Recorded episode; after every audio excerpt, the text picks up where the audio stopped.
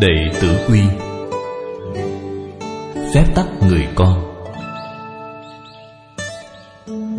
Giảng tọa, Con đường đạt đến nhân sinh hạnh phúc.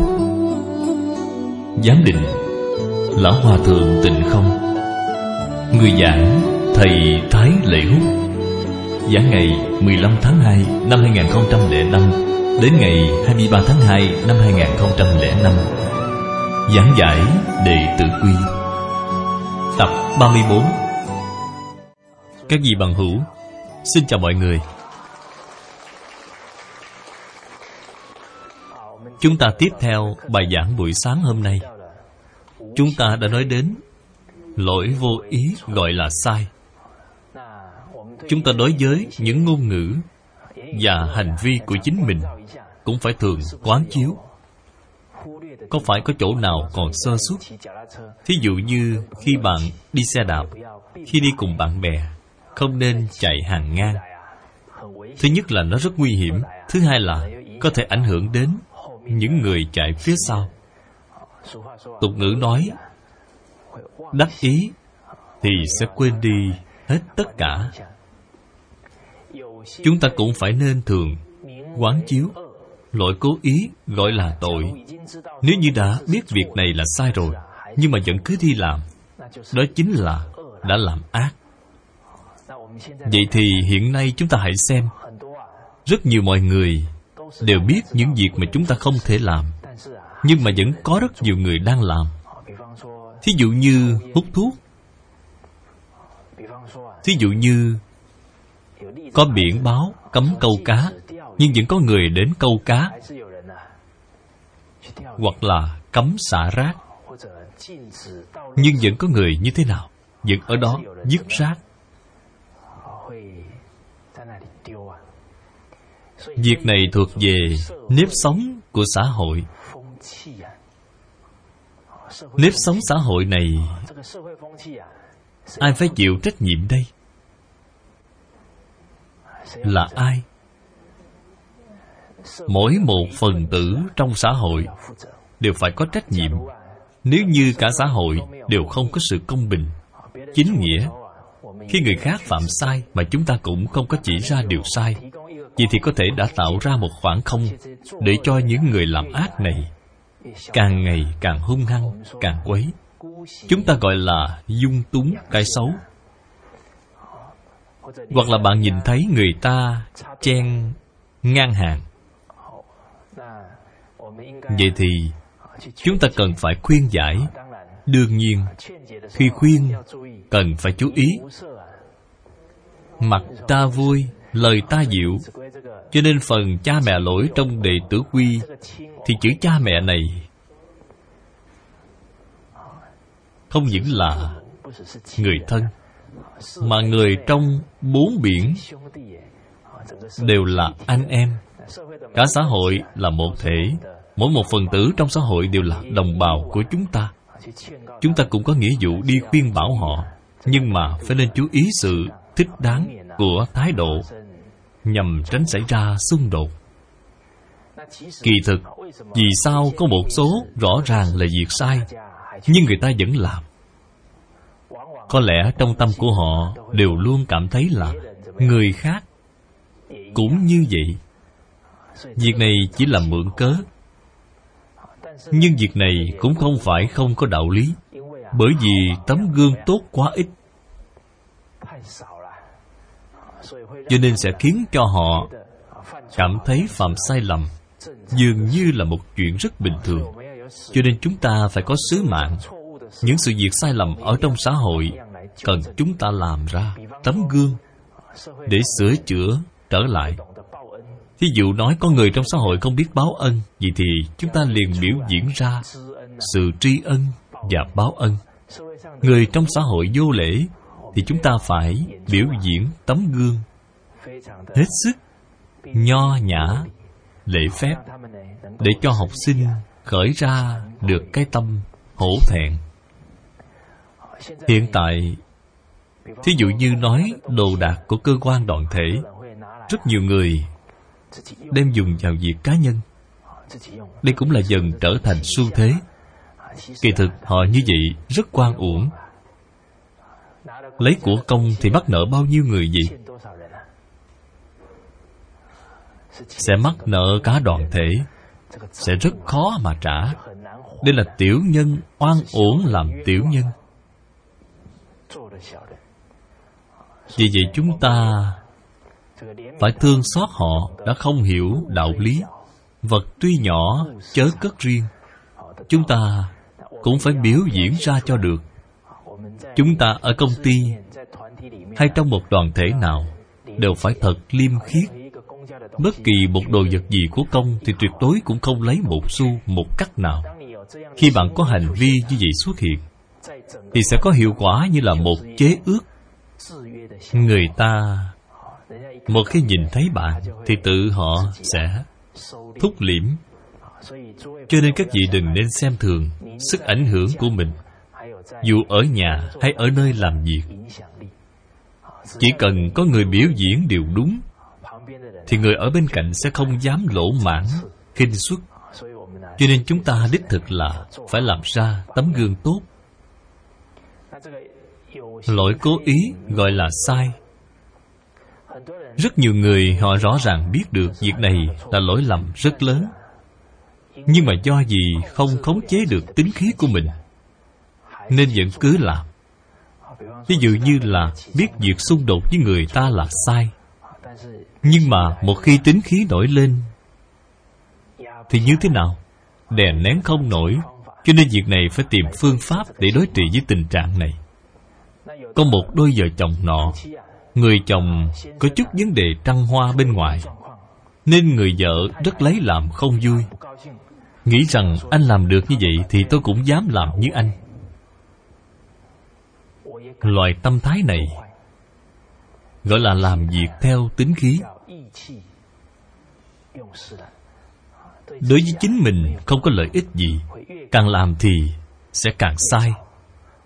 Tôi đã từng nghe qua có người chồng về nhà rất trễ đương nhiên người vợ rất không vui. Thế là cô ấy cũng ra ngoài, đi dạo cho đến thật muộn mới trở về. Vậy thì người bị tổn thương lớn nhất, không ai bằng con cái của cô ấy. Cho nên người khác đúng hay sai thì không phải là việc quan trọng nhất. Chúng ta tự mình có làm đúng hay không thì nhất định phải luôn tự nhắc nhở. Khi chúng ta thật sự làm đúng rồi, thì mới có tư cách để đi nói người khác mà khi bạn thật sự làm đúng rồi, thì mức tín nhiệm trong lòng người khác đối với bạn nhất định sẽ được nâng lên cao. Cho nên phải giải quyết sự việc một cách viên mãn, phải nhẫn cho được cái tính của mình, phải bắt đầu từ việc tu thân của mình trước, bắt đầu bắt tay từ lập thân hành đạo. Cho nên các vị bằng hữu, khi quá trình này của chúng ta kết thúc các vị trở về nhà trước tiên cũng không nên yêu cầu ai đó làm. Quan trọng nhất là như thế nào? Bản thân phải bắt đầu làm trước. Tôi cũng thường hay tiếp xúc với một số bằng hữu. Họ ngày đầu tiên đến nghe giảng. Sau khi nghe xong thì nói, ồ, người bạn nào đó của tôi cần phải nghe cái này nhất. Con của tôi cần phải nghe cái này nhất. Đều không có nói bản thân mình là người cần phải nghe cái này nhất cho nên con người thường đem tâm của mình nhìn cái sai của người khác. Để nhìn xem người khác nên học cái gì. Sức chú ý đó không có trở lại, chú ý chính mình. Có thể sự tiến bộ của mình đã giảm đi. Vì thế, sự chuyển biến của cả cuộc đời bước đầu tiên vẫn là phải từ bản thân mình mà bắt đầu làm. Câu kế tiếp, biết sửa lỗi không còn lỗi. Nếu che giấu, lỗi trồng thêm. Việc sửa lỗi này đối với cuộc đời của một con người rất là quan trọng. Có câu, người không phải thánh nhân, có ai mà không có lỗi? Trong suốt mấy nghìn năm lịch sử mới tìm ra một người mà từ khi sinh ra tới khi chết, chưa hề phạm qua một lỗi lầm nào thì có thể tìm được hay không? Không thể. Vì muốn tìm ra một người luôn luôn làm việc ác thì có thể tìm được không? Cũng không thể nào. Cho nên con người thì đều có thiện ác, mà trong cái ác này chúng ta cần phải biết khuyên bảo.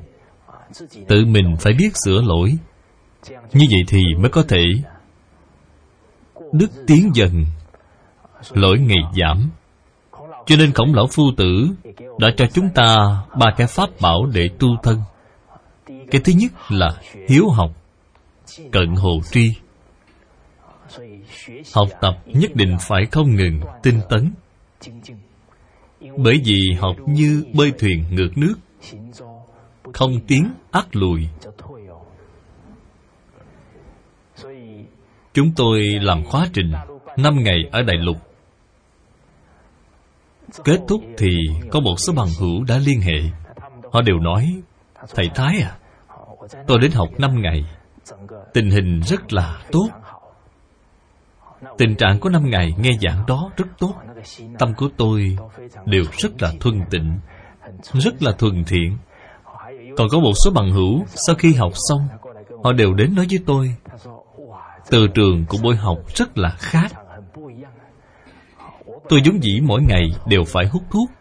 Thế nhưng năm ngày hôm đó, tôi đã không hút một điếu thuốc nào. Bởi vì anh ấy cảm thấy rằng ở trong bầu không khí đó, không nên có một ý niệm xấu nào cả. Cho nên việc học tập cùng đoàn thể là rất quan trọng. Các vị bằng hữu, sau khi khóa trình này kết thúc, cũng nên đi tìm năm ba người thiện hữu để có thể tiếp tục việc trao dồi, huân tu lâu dài mới được. Đúng lúc họ nói đến tình trạng năm ngày đó rất tốt. Nhưng mà sau khi trở về, thì từ từ liền thối lui trở lại. Việc đó ấn chứng cho câu học như bơi thuyền ngược nước, không tiến ắt lùi. Cho nên việc cầu học có nên nương nhờ vào người khác hay không? Nhất định là nương nhờ vào sự chủ động và hiếu học của chính mình là quan trọng nhất. Cho nên việc hiếu học mới có thể không ngừng tiến gần đến với trí huệ. Thứ hai, lực hành cận hồ nhân. Cũng duy chỉ có bạn chân thật đi thực tiễn giáo huấn của thánh hiền thì mới có thể không ngừng nâng cao tấm lòng nhân từ của mình, mới có thể không ngừng nhìn thấy được điều mà bọn trẻ cần đến, thấy được điều mà gia đình cần đến, nhìn thấy được điều mà xã hội cần đến, nhìn thấy được bổn phận của chính mình. Lực hành cận hồ nhân. Thứ ba là tri sĩ cận hồ dũng. Người chân thật có dũng khí, chân thật có đại dũng khí. Có phải là người có thể nâng được mấy trăm ký hay không? Đây có thể gọi là người dũng không? Đây không thể xem là dũng được. Đây chỉ là sức lực mà thôi, chứ không phải là trí dũng của nhân cách. Cho nên cái dũng chân thật đó là có thể hằng phục được thói quen xấu của chính mình. Hằng phục được tập khí của chính mình thì đó mới là người dũng thật sự. Vì vậy mà khi chúng ta đi vào trong chùa, chưa bước vào cửa thì nhìn thấy một tấm biển đặt ở trên cao. Trên đó có viết bốn chữ đại hùng bảo điện. Thế nào mới là một đại anh hùng? Thật sự, tục ngữ có nói, đánh bại người khác một nghìn lần, không bằng đánh bại chính mình một lần. Cái dũng chân thật là có thể đối trị với rất nhiều thói xấu của chính mình hơn nữa còn đem nó sửa đổi trở lại. Cho nên mới biết sĩ là gần với dũng. Hơn nữa cái dũng khí này của bạn có thể duy trì được hai năm, ba năm, thì dần dần tập tính của bạn liền chuyển đổi trở lại, đảm bảo cuộc sống về sau nhất định sẽ được pháp hỷ sung mãn. Vào thời xuân thu có một vị hiền tướng tên là yến anh. Yến anh có rất nhiều tấm gương.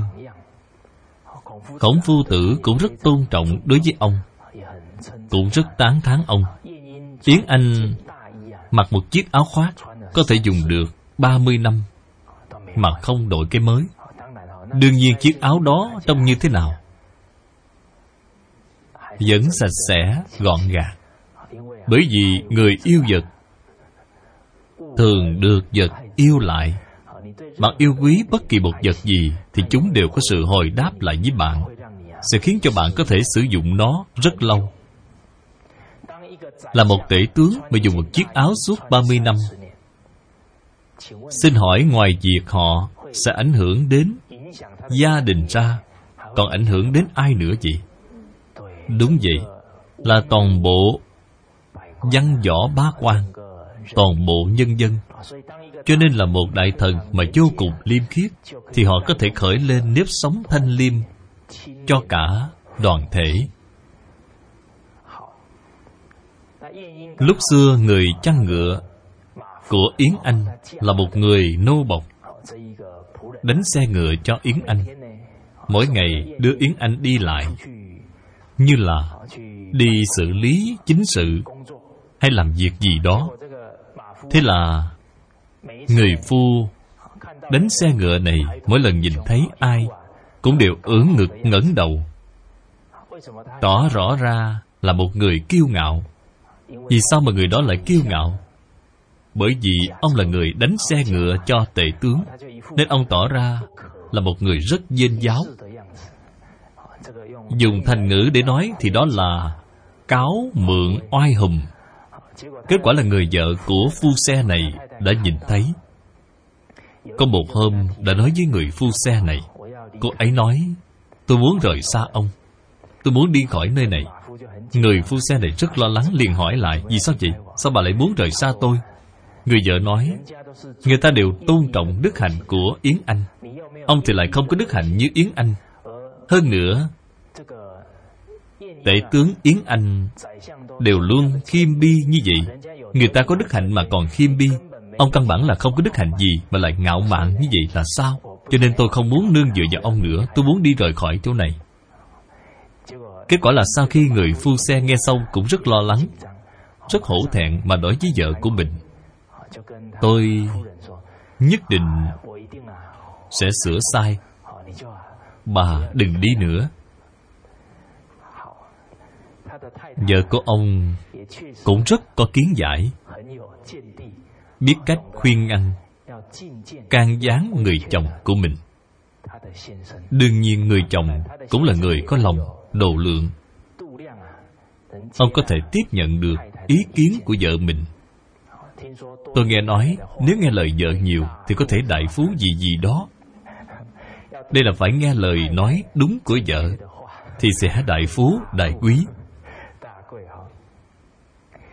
Thế là người phu xe này sau đó đã rút kinh nghiệm xương máu, Bắt đầu chăm chú, học tập Sau này Yến Anh cũng cảm thấy Đức hạnh của người phu xe tiến bộ rất nhanh, nên cũng đã tiến cử người phu xe này làm quan lớn của nước tệ.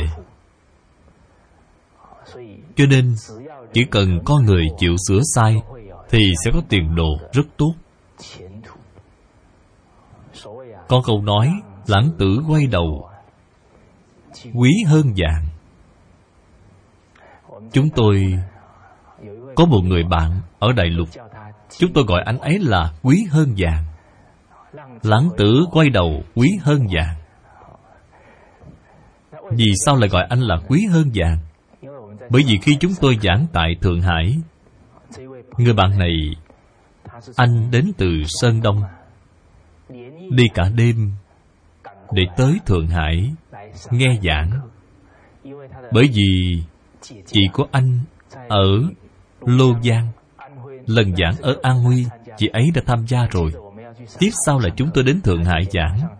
Người chị liền lập tức gọi điện cho anh, Bảo anh trong mấy ngày này, Cho dù có thể kiếm được bao nhiêu tiền Cũng phải bỏ.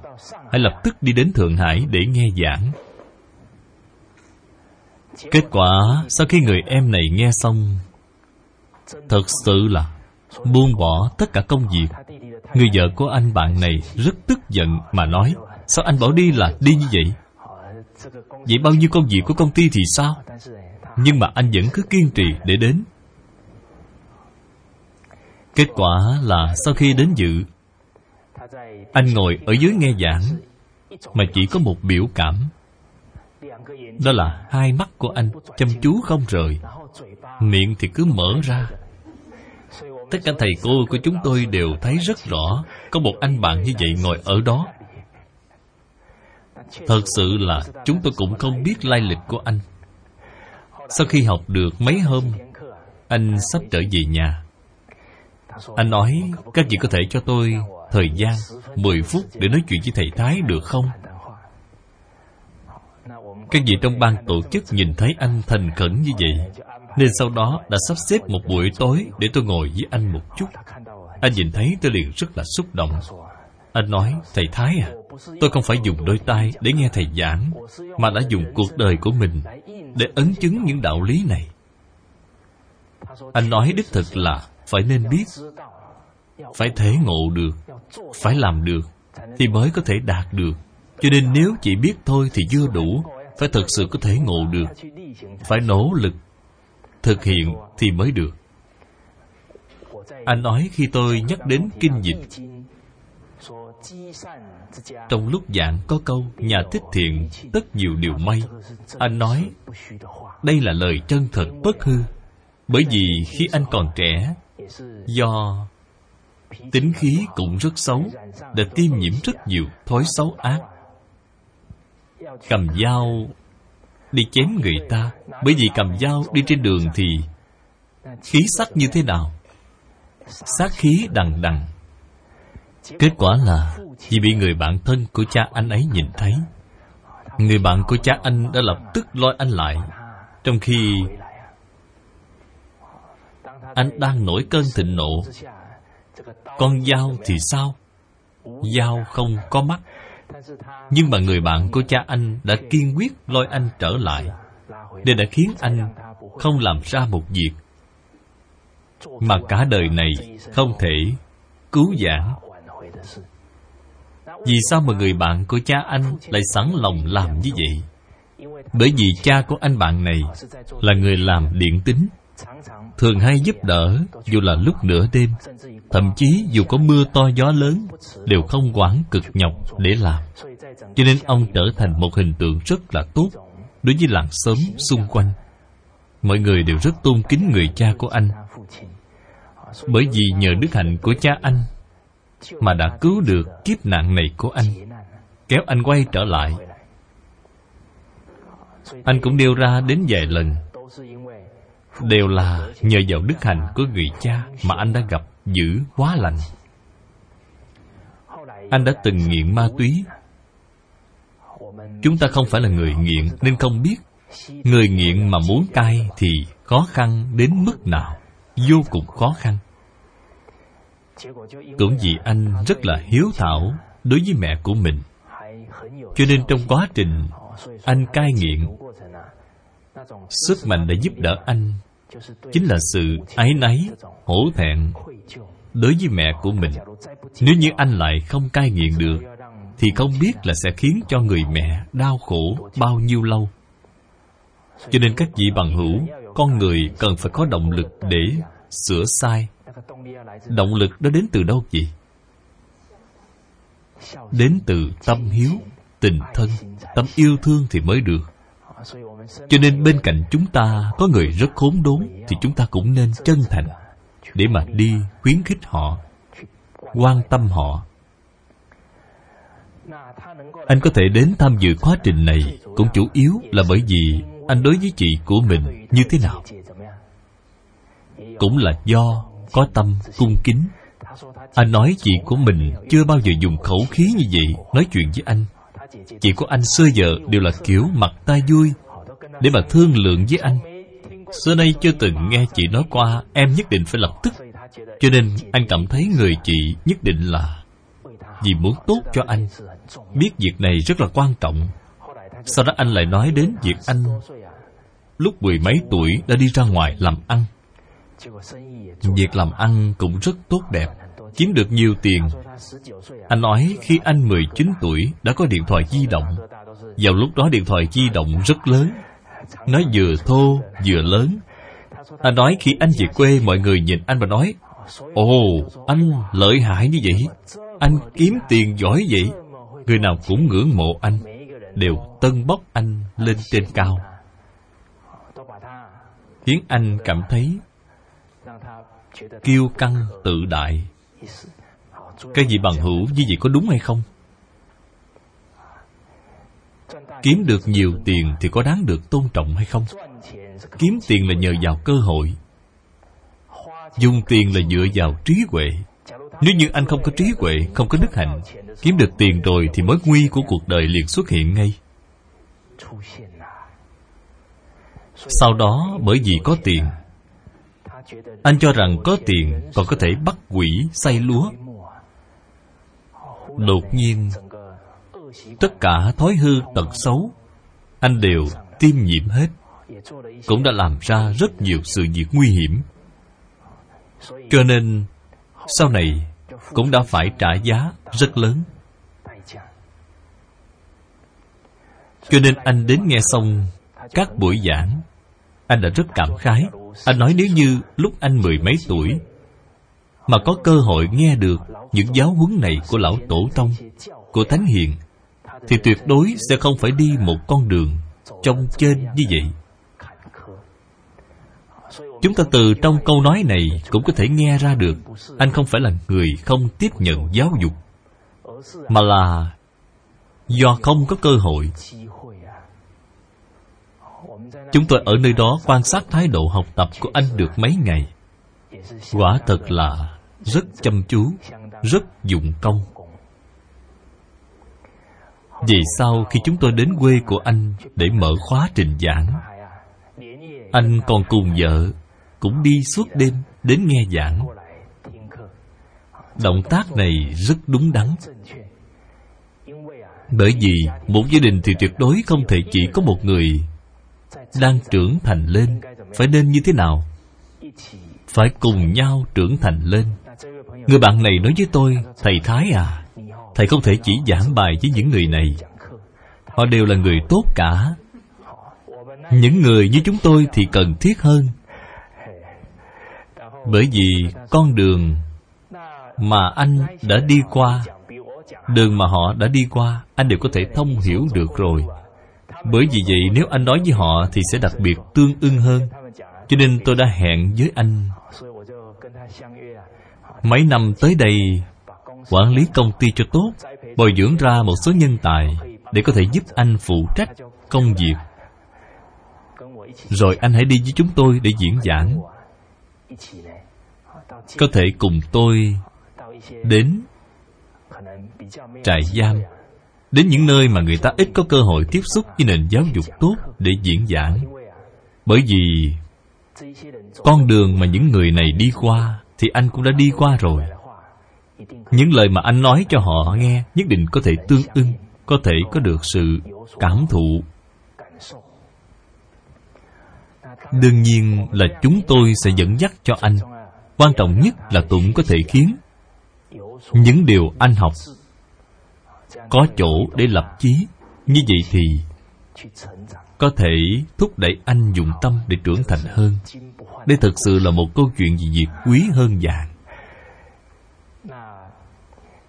Việc sửa sai không những ảnh hưởng đến một người, thậm chí là sẽ ảnh hưởng đến gia đình, ảnh hưởng đến một quốc gia. Vào thời đại xuân thu chiến quốc, có một danh tướng tên là lạng tương như. Chúng ta đều biết câu chuyện trả ngọc, vua triệu lặng tương như vô cùng cơ trí, đã có thể hóa giải lần nguy hiểm này. Đem ngọc trả lại cho vua triệu. Cũng vì sự biểu hiện đó mà vua triệu đã phong ông lên giữ chức vụ cao nhất, là địa vị cao nhất ở trong hàng quan tước. Nhưng mà nước triệu còn có một vị đại tướng tên là liêm pha liêm pha là một lão tướng song pha nơi xa trường, đã lập cho nước triệu rất nhiều chiến công, hiển hách. Vì thế, vị võ tướng này đã xem thường các quan văn. Các vị chỉ nhờ vào Cái miệng mà thôi, Còn tôi thì đã vào sanh ra tử, Nên tôi không phục. Thế là, khi đi trên đường thì Liêm Pha liền cố ý kè theo xe với lạng tương như lúc đó có thể là trừng mắt nhìn ông. Nhưng mà cứ mỗi lần lạng tương như phát hiện có xe của tướng quân đi đến, đều cho xe vòng tránh đi, không muốn có gia chạm với tướng quân. Có một lần liêm pha đi tìm lạng tương như. Lạng tương như cũng lấy lý do sức khỏe. Mà cự tuyệt, tướng quân luôn luôn hạ mình xử lý. Những người hầu của lạng tương như, người nhà của lạng tương như đều không vui. Sau đó, cũng nói với lạng tương như, sao lại chịu thiệt cầu toàn như vậy? Họ đều cảm thấy trong lòng không phục. Lạng tương như đã nói với những người này ông nói ngày nay nước lớn như nước tần, vì sao mà không dám đến đánh nước triệu chúng ta? Nguyên nhân là bởi vì nước triệu có liêm pha tướng quân và cả ta, nên đã khiến nước tần không dám hành động, nông nổi. Sĩ diện cá nhân ta, sự mất thể diện của cá nhân chỉ là việc nhỏ. Nếu như vì ta và liêm pha tướng quân xảy ra xung đột mà khiến đất nước gặp nguy nan. Đây là nỗi nhục của quốc gia. Ta sẽ rất khó mà đối diện với đất nước với lịch sử. Vì vậy phải nên nhẫn nhục để gánh trọng trách. Kết quả là những câu nói này đã truyền đến tai của liêm pha tướng quân. Vị tướng quân này tuy là có chút nổi giận, nhưng mà cũng là một người có tri thức, hiểu lễ nghĩa. Sau khi nghe xong rất xấu hổ, ông nói, ta vì phô trương nhất thời, mà tể tướng ngược lại có thể vì quốc gia mà suy nghĩ. Mặc dù vị tướng quân này tuổi tác đã lớn, nhưng mà ông đã cởi bỏ áo quan mang roi đến. Nhận tội, dắt theo một cành cây có đầy gai, nhằm bày tỏ sự thành tâm của ông. Kết quả khi đi đến nhà của lạng tương như, lạng tương như vừa nghe có tướng quân đến, liền nhanh chân chạy ra và nhanh tay đỡ tướng quân lên. Sau đó hai người đã trở thành bạn vô cùng thân thiết sống chết có nhau.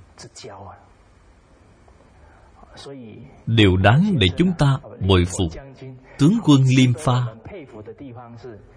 chính là biết sai mà có thể sửa, lập tức suy nghĩ vì quốc gia.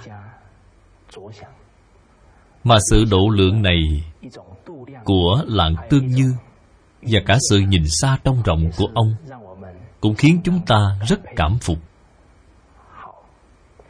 khi chúng ta biết rõ ràng tự mình đã phạm lỗi, tuyệt đối không thể lại che giấu. Bởi vì nếu che giấu, lỗi chồng thêm. Cuộc đời chúng ta mấy mươi năm nóng lạnh, phải tự nhắc nhở chính mình. Lịch sử này sao lại không thể viết lại được chứ? Cho nên một khi có sự sai lệch thì chúng ta phải mau mau sửa sai. Hồng để lại tấm gương tốt cho con cháu đời sau. Kỳ nghỉ đông này khóa trình của chúng tôi tại hải khẩu không có ngừng lại. Còn mở thêm một lớp nghiên cứu học tập văn hóa cho thanh thiếu niên, giống dĩ chúng tôi chưa từng làm qua. Muốn lớp được 20 người là được rồi. Kết quả thì ghi danh được 80 người. Từ con số này, chúng ta có thể nhìn thấy được, Ngày nay, Làm cha mẹ có dễ dàng hay không? Dễ hay không? Không dễ chút nào. Điều gì chuyện giáo dục con cái mà đau đầu? Chúng tôi vừa phát đi thông tin như vậy mà đã có nhiều người đến rồi. Đương nhiên có thể đến đều là một loại duyên phận thanh thiếu niên chịu bước chân vào lớp học của chúng tôi. Chúng tôi đã rất khâm phục rồi. Kết quả, sau khi trải qua năm ngày học, những em này cũng lên giảng đài để chia sẻ. Trong đó có một cô bé, khoảng 20 tuổi. Cô cũng lên đài giảng. Cô nói, cô vốn dĩ rất oán hận mẹ của mình. Sau quá trình mấy ngày cũng đã sâu sắc thể hội được. Sự vất vả của việc sinh thành nuôi dưỡng và dạy dỗ của mẹ. Cho nên, cô bé này cũng ngay lúc đó đã nói với chúng tôi, sau này cô sẽ hiếu thảo với mẹ của mình. Hơn nữa, cô cũng sẽ còn dương, văn hóa, truyền thống. Cho nên đích thực là con người đều có thiện tâm chỉ cần có duyên phận để thức tỉnh nó vậy, tin là đều có thể có được sự trưởng thành rất tốt. Cho nên, có lỗi cần phải có thể sửa, mà việc sửa lỗi trước tiên cần phải ăn năn, hối lỗi. Việc hối lỗi thì trước tiên cần phải biết lỗi. Cho nên hiểu được đạo lý thì mới có thể phán đoán được đúng sai người trẻ tuổi hiện nay thiếu hụt nhất chính là tiêu chuẩn về đúng và sai. Cho nên chúng ta học đệ tử quy rồi thì đã có một tiêu chuẩn. Chính là một cái tiêu chuẩn làm người đúng và sai. Quyển đệ tử quy này nhất định phải lấy làm thành gia quy trong nhà, làm nội quy trong lớp. Khi công ty của bạn công ty thì gọi là cái gì quy? Thường quy. Việc này rất quan trọng. Cái gì bằng hữu? Các vị đã từng hoặc các vị đang là người truyền thừa gia quy trong gia đình, xin hãy giơ tay. Các vị xem, người xưa mỗi một gia tộc đều có gia quy, còn chúng ta hiện nay thì đều không có gia quy vậy thì mọi người trong nhà phải tuân thủ theo cái quy gì? Người cha thì có một cái quy, người mẹ cũng có một cái quy, con cái cũng có cái quy định riêng của nó. Vậy thì không phải là lộn xộn hết sao? Cho nên trước tiên phải xây dựng gia quy thì mới có tiêu chuẩn về đúng và sai. Để mà y theo, rồi chúng ta mới có thể biết sai, hối lỗi và sửa sai cho nên biết sửa sai thì mới có thể tiến bộ. Nếu như không chịu sửa sai thì mỗi ngày trong tâm cũng đều nơm nớp lo sợ, rất sợ bị người khác dạch trần. Hơn nữa, nếu như bị dạch trần vậy thì sẽ không đáng một xu nào. Thậm chí là từ đây bạn sẽ bị người ta xem thường từ đó sẽ không tín nhiệm bạn nếu che giấu lỗi trồng thêm, cho nên phải dũng cảm nhận sai. Như vậy thì cuộc đời mới có thể trải qua được một cách quang minh chính đại. Tiếp theo chúng ta học đến phần thứ năm, là phím ái chúng. Phím ở đây là chỉ sự rộng khắp. Yêu thương rộng khắp, chúng sanh. Dạng vật. Chữ chúng ở đây, nghĩa rộng của nó là hết thảy người, sự và vật, chúng ta đều phải yêu thương. Ngày trước cũng từng nói đến thế nào? Thì gọi là ái. Ở giữa chữ ái có chứa một chữ tâm. Bao bên ngoài là chữ thụ, nghĩa là dùng tâm để cảm nhận sự cần thiết của người khác. Chứ không phải là khống chế người khác, phải đi theo hướng mà mình muốn. Vì này chúng ta nhất định phải rõ ràng, nếu như là ép bức đối phương phải nghe lời của bạn, vậy thì đã biến thành sự khống chế rồi. Đó gọi là dục vọng, chứ không phải là yêu thương. Vì vậy phải biết đặt mình vào hoàn cảnh người khác đồng cảm sâu sắc thì mới được. Vì chúng ta muốn dạy dỗ con cái phải có cái tâm nhân ái. Đầu tiên phải dạy chúng yêu thương ai trước? Đương nhiên trước tiên từ người thân thiết với mình nhất là cha mẹ. Khi chúng biết yêu thương cha mẹ thì chúng mới có thể tiếp tục dùng cái tâm đó mở rộng ra bên ngoài mạnh tử có một đoạn giáo huấn rất quan trọng. Thân thân nhi, nhân dân. Nhân dân nhi ái vật. Nhất định phải bắt đầu yêu thương từ cha mẹ của chính mình. Tiếp đó là mở rộng ra đến cha mẹ của người khác, con cái của người khác. Chính là nhân ái với nhân dân lại từ cái tâm yêu thương nhân ái với nhân dân mà tiếp tục mở rộng yêu thương. Hết thảy dạng vật, bao gồm động vật, thực vật và khoáng vật. Đây chính là ái vật. Theo trình tự này, chúng ta chỉ cần phải thuận theo mà đi. Tâm yêu thương của trẻ sẽ không ngừng mở rộng ra. Vậy dạy bảo trẻ như thế nào? Hiếu thuận, yêu thương cha mẹ. Vậy như thế nào? Từ nhập tắc hiếu mà dạy, và cha mẹ và thầy cô còn phải phối hợp hợp tác để dạy. Việc này rất quan trọng, bởi vì trung tâm của chúng tôi cũng đã tiếp xúc với rất nhiều đứa trẻ. Mỗi lần chúng lên lớp đều có cái không khí tương quan nhi thiện. Cái tương quan nhi thiện này chính là phương pháp quan sát và học hỏi. Câu đầy đủ là tương quan nhi thiện chi vị ma.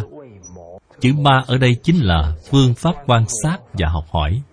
Mà hiện nay nói, phương pháp quan sát và học hỏi ở trong lễ ký cách nay hai ngàn năm đã vậy rồi. Cho nên khi chúng tôi đi học, ở học viện sư phạm, rất nhiều lý luận giáo dục chúng tôi đều tưởng là của thời cận đại, một hai trăm năm nay, cho rằng do một nhà giáo dục nào đó nói. Sau đó khi tôi xem kinh điển thì mới biết, người xưa từ rất lâu về trước đã nói rồi. Mấy nghìn năm trước đã nói. Nhưng mà lão tổ tông của chúng ta sau khi nói xong thì có viết lên dòng chữ, có bản quyền cấm sao chép với mọi hình thức hay không? Không có bởi vì đây là chân lý của trời đất. Mà chân lý thì thuộc về mọi người. Hơn nữa, họ viết ra cái chân lý này mục đích là muốn có thể lợi ích mọi người, lợi ích người đời sau. Tuyệt đối không phải vì muốn khoe khoang mình rất lợi hại. Cho nên chúng ta có thể cảm nhận được văn chương mà những thánh nhân ngày xưa viết ra, đích thực xuất phát điểm là vì lợi ích cho đời sau. Những đứa trẻ đến lớp học đó, chúng tôi mời chúng đến cũng là để luyện tập. Đi thông thả, đứng ngay thẳng, còn phải luyện tập nói chuyện, chớ nói nhanh, chớ mơ hồ. Đem những việc nào trong tuần này mà chúng đã hiếu thuận với cha mẹ kể ra rất nhiều em chia sẻ xong, đúng lúc có một em mới lần đầu đến, nghe được rất nhiều hiếu hạnh của các anh chị lớn. Khiến cho trong tâm của em ấy cũng khởi lên ý muốn về nhà. Nhất định phải làm một việc gì đó hiếu thảo với cha mẹ. Thế là em sau khi về tới nhà, liền đi vào trong phòng tắm. Bởi vì nghe được có bạn trong lớp đã giúp mẹ pha nước rửa chân. Cho nên các vị xem nó đã có định liệu từ trước. Nó nhanh chóng đi bưng nước lại. Có thể lúc đó cũng không phải là thời gian buổi tối. Nó rất là chủ động và tích cực đi làm. Mẹ và con thì tâm liền tâm. Người mẹ nhìn thấy động tác của nó có thể là đã nghĩ đến việc nó nhất định là muốn đi lấy nước. Thế là liền đi đến trước mặt của nó người mẹ liền lấy cái chậu cất đi, không cho nó lấy. Vì sao vậy? Bởi vì nó còn rất nhỏ, Mới có hơn ba tuổi thôi. Sợ nó làm đổ. Người mẹ của nó đã kể với tôi. Tôi nói làm đổ mới tốt chứ. Đôi mắt của cô liền mở to. Làm sao mà làm đổ mới tốt chứ? Tôi nói nếu làm đổ, Thứ nhất là chị không có cấm nó. Như vậy mới có thể thành toàn hạnh hiếu, Tâm hiếu của nó. Chị không để cho nó làm, Thì nó sao có thể trưởng dưỡng được? Thêm nữa, Nếu đổ rồi thì nó mới biết làm thế nào Để bưng nước cho tốt. Đó không phải là cơ hội để giáo dục hay sao? Nếu không thì năng lực làm gì của chúng Biết bao giờ mới được huấn luyện đây. Chị rốt cuộc muốn yêu thương che chở Đến lúc nào đây? Che chở nó đến lúc lấy vợ sao? Hay là che chở nó đến lúc chúng sinh con rồi Chị cũng giúp chúng chăm sóc. Cho nên người mẹ này, Tôi vừa nói ra như vậy, Cô liền tiếp nhận. Sau đó thì người mẹ này, Con của cô lấy nước rửa chân, Cô vẫn để cho nó lấy. Từ ngày đầu tiên bắt đầu đã rất vui, Để cho đứa trẻ lấy nước. Sau đó cũng bày tỏ sự công nhận Đối với tâm hiếu này của đứa con. Đứa trẻ cũng có cảm giác Làm việc đó một cách trọn vẹn. Sau một tuần, Cô đến nói với tôi, Cô nói tôi đã ngâm chân trong nước lạnh gần cả tuần rồi. Tôi hỏi vì sao vậy? Bởi vì cô sợ đứa con bị phỏng, Cho nên đã điều chỉnh nhiệt độ xuống thấp nhất. Sau đó nhìn thấy, Khả năng của đó càng ngày Càng thuần thục. Thì mới điều chỉnh Cho nhiệt độ cao lên. Cho nên đây là thiện xảo phương tiện, Rất có trí huệ. Thứ nhất là thành toàn cho đứa con. Thứ hai là Cũng đảm bảo cho nó Không bị nguy hiểm. Cho nên việc này gọi là cha mẹ và thầy cô Phải phối hợp. Thầy cô ở trường dạy, Trong quá trình đều có dạy. Phụ huynh ở nhà nhất định phải khiến cho con cái Có thể áp dụng thực hành. Tuyệt đối không nên đem trách nhiệm giáo dục Giao hết cho thầy cô. Như vậy thì không thỏa đáng, Dạy hiếu, còn có phương pháp nào nữa? Các vị xem, tôi rất thích thi cử. Thói quen xấu mà phải không? Bên dưới có một vị nói là lấy thân làm gương. Còn có một cái nữa là vợ chồng. Phối hợp. Cống hiến của người chồng Thì người vợ phải nói Vất vả của người vợ thì chồng phải nhắc. Như vậy thì đứa con mới có thể luôn lĩnh hội được Sự vất vả của cha mẹ. Khi chúng đã biết hiếu rồi Thì lại tiến thêm một bước Nói với chúng. Việc chú bác Như việc cha, Việc anh họ như anh ruột. Chúng cũng sẽ biết tôn kính hết thảy những người lớn. Lại nói với chúng, Tất cả người lớn trong gia đình tuyệt đối Không muốn con cháu của họ Bị thương. Thí dụ như, Con mà bị thương Thì cha mẹ cũng sẽ rất đau lòng.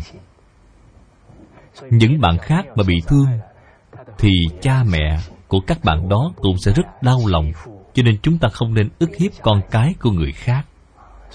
Chúng sẽ suy mình ra người. Tiến thêm một bước là dạy bảo chúng. Đối với tất cả các bậc trưởng bối, các ngành, các nghề đều phải nên tôn kính. Người trong xã hội quốc gia phải hỗ trợ nhau. Như là một thể, cái quan niệm này tương đối quan trọng. Bởi vì trong xã hội chủ nghĩa công lợi thì con người có thể sẽ bị lệch lạc. Do họ dùng tiền để đo giá trị, chứ không dùng sự phụng sự phục vụ để đo giá trị. Như vậy thì nhân tâm sẽ như thế nào? Lệch lạc. Cho nên phải nói với đứa trẻ từ lúc nhỏ, phải biết tôn trọng sự phục vụ của các ngành, các nghề. Nghề nghiệp thì không có, quý tiện. Cho nên lúc tôi còn đi dạy cũng đều là buổi sáng, hơn 6 giờ, là lái xe khỏi nhà. Lái xe ra khỏi nhà thì con đường phía trước đều ngay ngắn sạch sẽ là thật, vậy là lá cây đã đi đâu hết rồi? Đều là do những nhân viên vệ sinh môi trường. Không biết là từ lúc 4 giờ hay 5 giờ thì đã bắt đầu quét dọn rồi. Cho nên tôi đã nói với các em học sinh, chúng ta hôm nay có được một môi trường sạch sẽ như vậy cũng khiến cho tâm tình chúng ta rất thoải mái để làm việc, để lao động để học tập. Đều là rất nhiều người đã bỏ ra công sức. Cho nên khi chúng ta đối diện với người ở các ngành các nghề khác nhau, đều phải giữ gìn thái độ cảm ơn. Nếu như con cái có thể lĩnh hội được như vậy, thì dù chúng đi đến cửa hàng hay chúng đến bưu điện, khi chúng nhìn thấy những nhân viên này, chúng cũng sẽ đi hỏi thăm, chào hỏi với họ. Cảm ơn người ta. Có một em học sinh lớp 4 có một dịp. Đúng lúc, Có một em đi đến, Nói với thầy, Thưa thầy, Người chú này mỗi ngày đều đổi nước cho chúng ta. Bởi vì người chú đó mỗi ngày Đều đi đến lớp học của chúng để đổi nước, Lấy bình cũ về. Ngày này qua ngày khác đều như vậy. Đương nhiên đó là công việc lao động, Thường xuyên trên gương mặt của chú này. Như thế nào? Mồ hôi, nhễ nhãi Nhưng mà nét mặt của chú ấy Thì có vẻ như không hề gì. Cũng giống như máy móc vậy. Vòng đi vòng lại cứ như vậy. Đứa trẻ này liền nói với thầy của nó, Thưa thầy, Chú ấy rất vất vả. Chúng ta có phải là nên nói tiếng cảm ơn chú ấy không? khi học trò nêu ra một vấn đề như vậy thì thầy cô cũng rất là quan hỷ. Cũng nhìn thấy đứa trẻ này có tâm ý chu đáo, tỉ mỉ, mà cũng có cái tâm cung kính. Cho nên cả lớp đều rất quan hỷ đồng ý. Ngày mai khi chú đến thì nhất định phải hỏi thăm chú ấy. Nói lời cảm ơn với chú. Cho nên hôm đó khi chú đội nước đến, Đúng là vậy. Khi cầm cái thùng nước lên thì cả lớp đều hô vang. Chúng con chào chú. Chú này đột nhiên lộ rõ Nét mặt kinh ngạc. Đứa học trò lại nói, Xin cảm ơn chú. Chú quá vất vả rồi. Người chú này, Từ nét mặt kinh ngạc, Đột nhiên trở nên sáng rỡ Với một nụ cười. Từ đó vì sau Người này khi bước vào lớp học, thì nét biểu cảm như thế nào? Rất ngoan hỷ rất phấn chấn. Cho nên đích thực là kính người thì thường được người kính lại. Tất cả mọi người giống như tấm gương soi của chúng ta. Khi chúng ta mỉm cười với họ, tất nhiên họ cũng sẽ mỉm cười lại với chúng ta.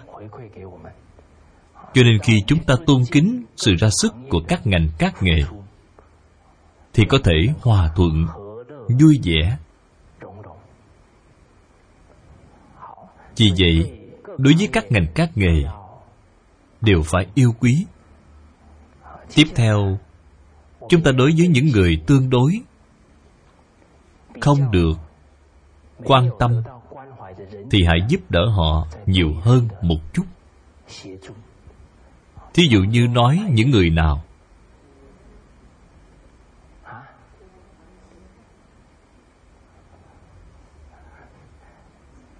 những người nào thì tương đối thiếu đi sự quan tâm và cần chúng ta yêu quý nhiều hơn một chút vậy?